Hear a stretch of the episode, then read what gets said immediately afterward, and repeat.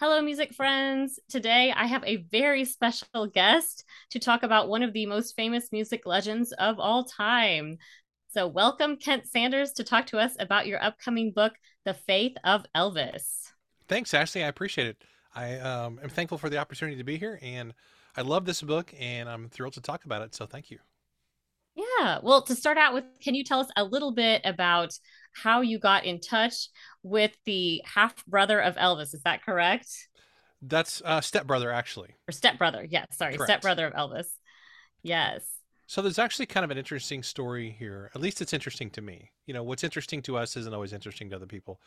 However, that being said, a lot of people have asked me, how did you wind up getting involved with this project? Because this is a very high profile thing. It's with a tr- traditional publisher.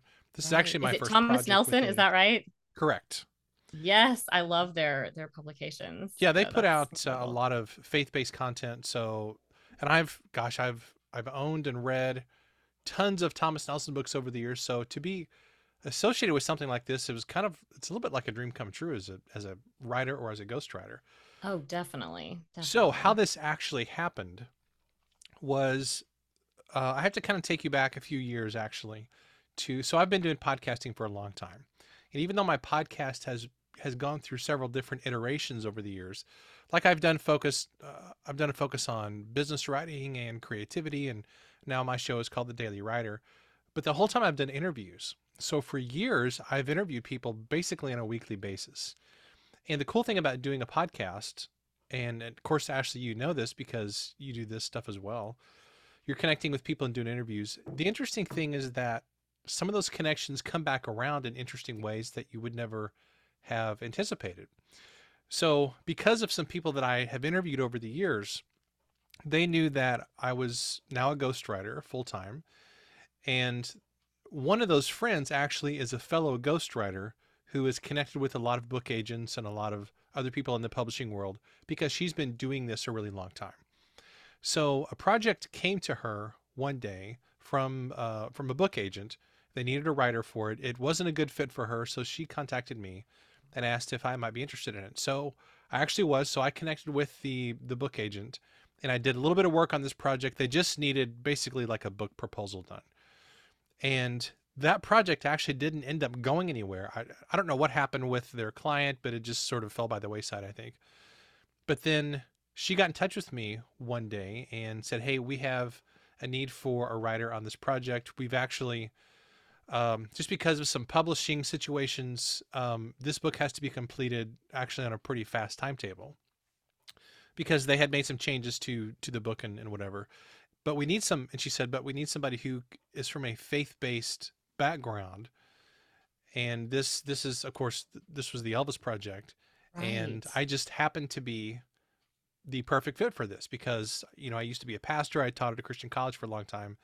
I've been a person my my faith. Uh, I've been a person of faith for my whole life, And and you're a musician, right? yeah, and I'm a do music ministry? And so, I mean, It's you kind of like all the that connection things. as well. Yes, yes. It's like all the things that I didn't think would play into my ghostwriting career that like, that I sort of thought of as like my past project career. ever. Yeah, those those really came into play with this project. So that's kind of how it came about. It was really just just not so much being in the right place at the right time, but being available for the right project at the right time. Right. But more than that, just having some connections who knew my strengths and my skills, Yes. and then who could refer me to the right people. So that's kind of the long story of how that happened. But that's that's really how it all came about. Yeah, no, I love that that you have the faith-based side, you have the writing side, and you have the musical knowledge all together, which is perfect. So, yeah. Yeah, So and tell this us a little bit was about I, Billy Stanley. What is it like working with um yeah, working with him and getting to hear his first-hand accounts of being the the stepbrother of Elvis? It was fantastic. Uh, honestly, this was a really fun collaboration. And you know, if you hang around ghostwriters and people who are in the editing and freelance world, if you hang around those people long enough, you will very quickly hear some horror stories of clients they've worked with or people who were difficult or whatever. This was actually Right. the exact opposite. This was one of the easiest things I've ever worked on in terms of just um, having a great relationship with the person I was collaborating with. He's a great storyteller. He's funny. He's really supportive, super positive, and he sort of let me do my thing, and I let him do his thing. and it's sort of like peanut butter and jelly. You know, when you put those two things together, I'm I'm the writer, he's the storyteller, and I think we made a great combination. So it was a lot of fun. And that's nice if he's naturally a storyteller. It helps your job be easier as well. If you kind Oh my gosh, it was so much easier. I mean, literally. So that. just a little background on how kind of how these book these type of books usually happen. Um, is you get on calls. And the fact that you get to have your name on it this time. Ghostwriters don't always get their names on it, but the reason I can interview about it is because he's Correct. letting you have your Yeah. name on it. Mhm. Yeah, so just to give you a little background on how how these books are actually created a lot of times, at least this is the way that I do it most of the time, is you you develop an outline for the book and what it's going to be about. You figure out what each chapter is going to be about and, and sort of the direction for each chapter. And then you get on calls and I just ask questions. I would get on calls and I would have typically 10 to 12 questions prepped for each of the chapters that we worked on. The great thing about Billy was that I would just have to ask one simple question and he would he would just go off for 20 30 minutes sometimes story after mm-hmm. story after story and the difficulty with this book honestly was that i had way more than enough material like the You book could have easily been twice as long Right. but you have to Oh, kind of narrow it down to a certain length and everything so yeah he was fantastic to work with What was one of your favorite stories about Elvis that you got to include in the book? Oh my goodness. There there were so many so many great things. One of the things that I found so compelling is and I, of course I didn't know this before because I didn't grow up with Elvis and have never really studied his life on an intense sort of level. Right. But one of the things that I was really surprised to learn was that Elvis looked at what he did as a musician as basically a job. You know, whereas many other celebrities will sort of look at their fame and, you know, when Elvis was at the peak of his career, he was the most, arguably one of the most famous people in the world, really. Oh, I'm sure. Yes. And most people in that position would look at what they've done and their accomplishments and really like have a lot of uh, ego about that, or they would sort of walk around like a big, a big time celebrity all the shot, time and, Yeah. and think they're better than everybody else. But he looked at what he did as just a job. and he would take time to talk to people uh, who were his fans, who were construction workers or who worked some other kinds of, of more of a blue collar job. And he would always tell them, Your work is actually more important than mine because you keep our daily lives running. If you sweep the streets or if you lay concrete or if you're a plumber or whatever. And he would say, That's I'm just an entertainer. so. This is just my job. And Wow. I found that to be a really, really fascinating ins- insight. I love that.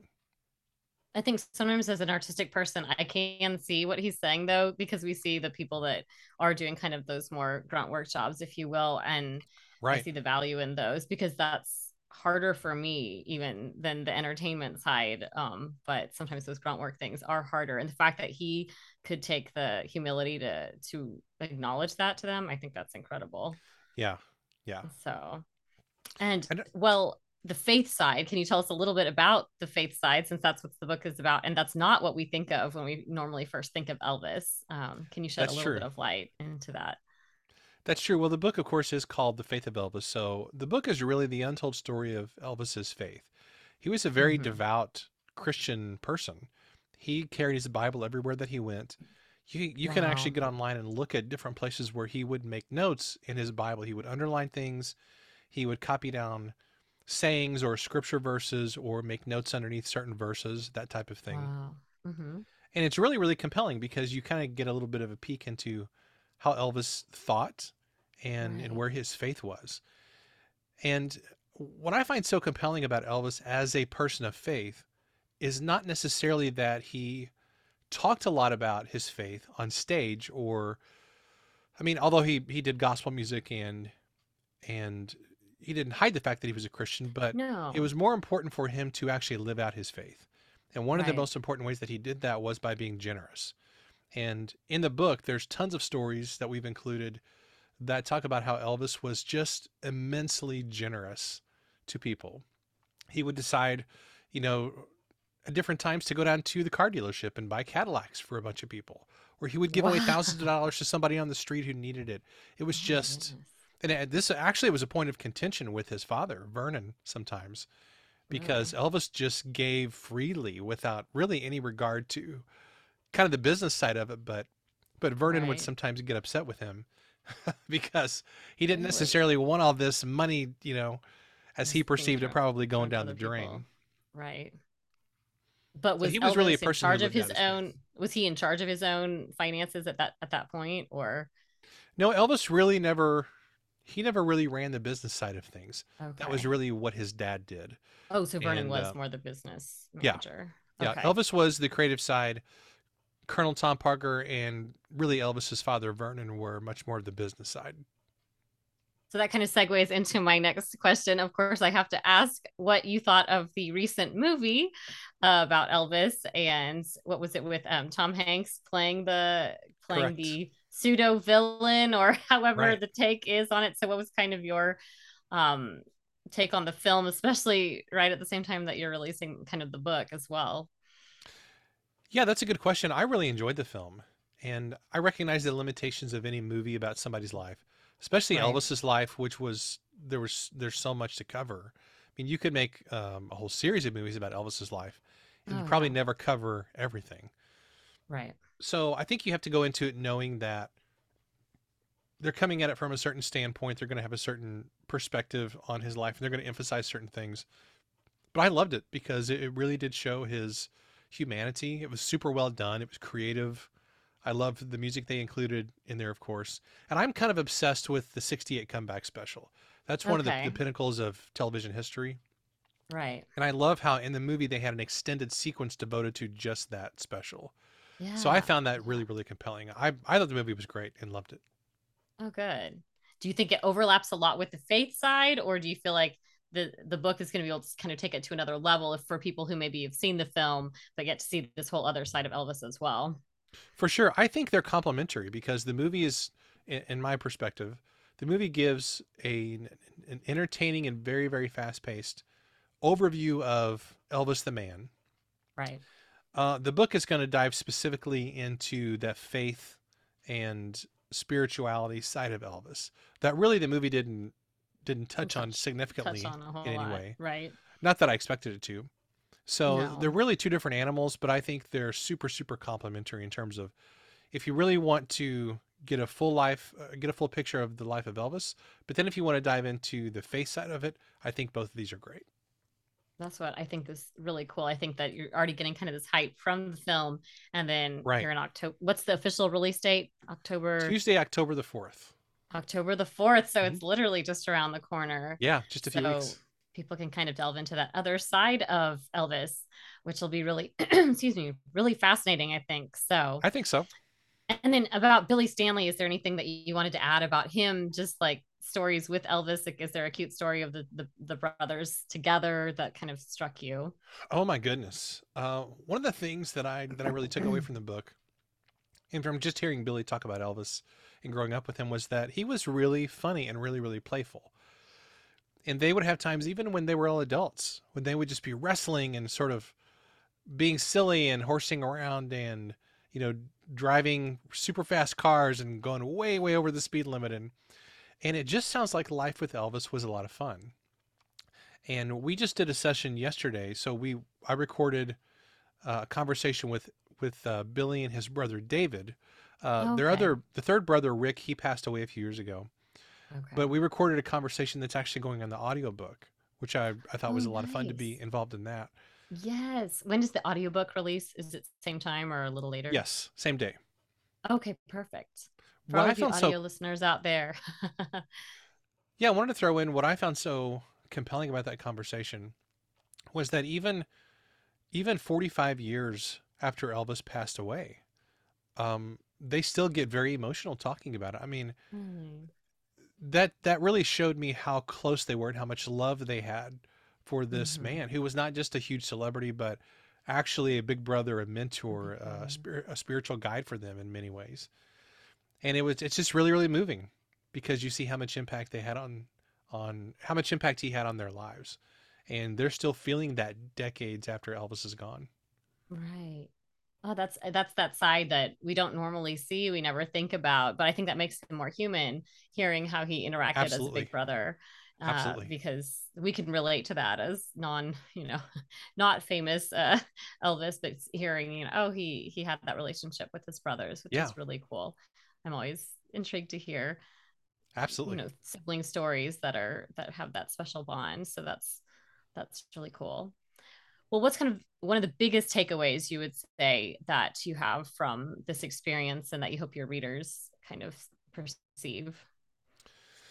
Well, I would say two things. One, one maybe from a uh, book content perspective, and the other from, I would say, a, a collaborative perspective. And I'll go with with the with the one I mentioned first. First, I hope that people come away just with a better appreciation of who Elvis was as a person, because you know here decades after he is gone in some ways elvis has become kind of a caricature of himself in popular culture Right. because you see all the Definitely. elvis impersonators you know people will say uh they'll do like an elvis accent and you always know who they're doing Right. but Or Elvis wedding. Oh, you know, I'm getting married in Vegas with Elvis. as the, Exactly. you know. exactly so there it's it, there's a segment to the modern view of elvis that's very kitschy and sort of the gaudy crazy Right, decor and all the gold belt buckles and all that stuff. And yes, that was a part of of Elvis's act and his public persona, particularly in the kind of his brand, if you will. Yeah. It was part of his brand, uh, especially like during the Vegas part. But if you if you really get to the heart of who he was as a person, that really wasn't what he was all about. That's that was an aspect of it, but that really doesn't get at the heart of who he was as as a person who was so generous and so gifted and such a um, just such an amazing ball of energy. It's funny because when you when you talk to people who knew Elvis, the one of the running themes that you'll hear about is how energetic he was and how and I'm not exaggerating more th- I've heard more than one person say this whenever he walked into a room you could feel his presence literally because he had such an aura about him or such an energy. And I've never heard anybody Wow. describe another person like that.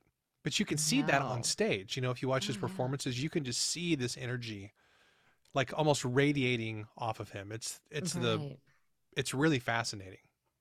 I think they said the the actor was it Austin Butler had to just train and train and train to kind of get some of that um that same Yeah. energy for the film because yeah, I mean he was such an incredibly Yeah. energetic entertainer. So And the other thing I would throw in there, so I suppose the other main takeaway is for anybody who's listening who who is considering doing writing or particularly if you want to do things like ghostwriting or collaboration is you've got to you've got to really build your network so you can have these kinds of Mhm. opportunities. I'm super grateful for this. Uh, in many ways, to be honest with you, I feel like I didn't deserve this opportunity. I mean, I think we did a great job on the book, but there is an element to where I'm thinking I'm still kind of shocked I had the chance to be involved in this sort of a really cool thing, you know? well, I think you definitely deserved it. But yes. Well, thank you, and I appreciate that. But I would say you have for that same side though to Elvis that you reach out to people and you always show that you care and that you're not too good for for the people you're working with, which is wonderful. Yeah, and I think that's a that is a really important insight because it is easy once you've had a little bit of success in something to kind of get a big head about it. But you have to remember it doesn't doesn't matter how quote unquote famous you get, you're there to serve people and Yes. the higher that you rise in your levels of recognition or success or whatever metric you have, the higher you go with that, then the deeper you actually have to go in your service to people. yeah. And Elvis really loved his fans. I think ultimately that's one of the things that that really hurt him is he had so much love and passion. He Mhm. just w- worked himself to death. Really. wow. Um, I don't I don't think it's an exaggeration to even frame it in that way. Um, yeah. to some degree. Um, so yeah, maybe maybe you can have too much love for for people uh, to some extent, but but we've got to really care about people. And he saw what he did as he did it out of love, not because he wanted to be famous necessarily, but he just he loved his fans. He loved the people that he worked with, and he would go to any length possible to to serve them and to help them however he could. So I think there's a good lesson there for all of us. Definitely. Wow. That's that's perfect. I think that really sums up kind of his his Yeah. life there. So, well, where can we find you and the book and all the goodies online that are coming up here in the fall? Well, thanks. Um, you can find the book on Amazon or Barnes Noble or really any place you, you can find books. Uh, it'll also be in bookstores. So if you're the kind of person who likes to stroll into bookstores and get your books that way, you can do it do it that way. And uh, you can find out more about me. There's a couple places. One is my site for writers, which is called dailywriterlife.com. Tell us so a little bit more actually, about that too, if there's aspiring writers listening. Yeah.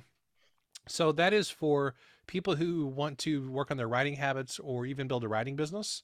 We talk a lot about mindset and success and habits and productivity. That's actually a daily email. That is a daily podcast. So for anybody who wants to build up that side of their life, this is the perfect resource.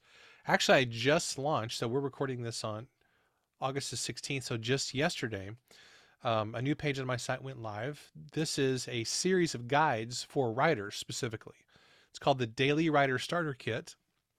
And we have guides on um, writing habits, making money with your writing, time hacks for writers. So, in other words, how to be more productive, uh, developing your pathway for success, and a, blogging and a bunch of other things. Those are all totally free. And you can get that by going to dailywriterlife.com slash free. So that's one way writers can interact with me. But then my other site, kentsanders.net, is a place where people can go just to find out more about me in general and also ghostwriting services and those kinds of things. So basically, that's it. Well, thank you so much for being on today. I really appreciate it. And I can't wait. I've already pre ordered my copy of The cool, Faith of you. Elvis. So I can't wait to read it this fall. Well, thank you. It's totally been my pleasure. Thanks for having me on. Thank you, Kent.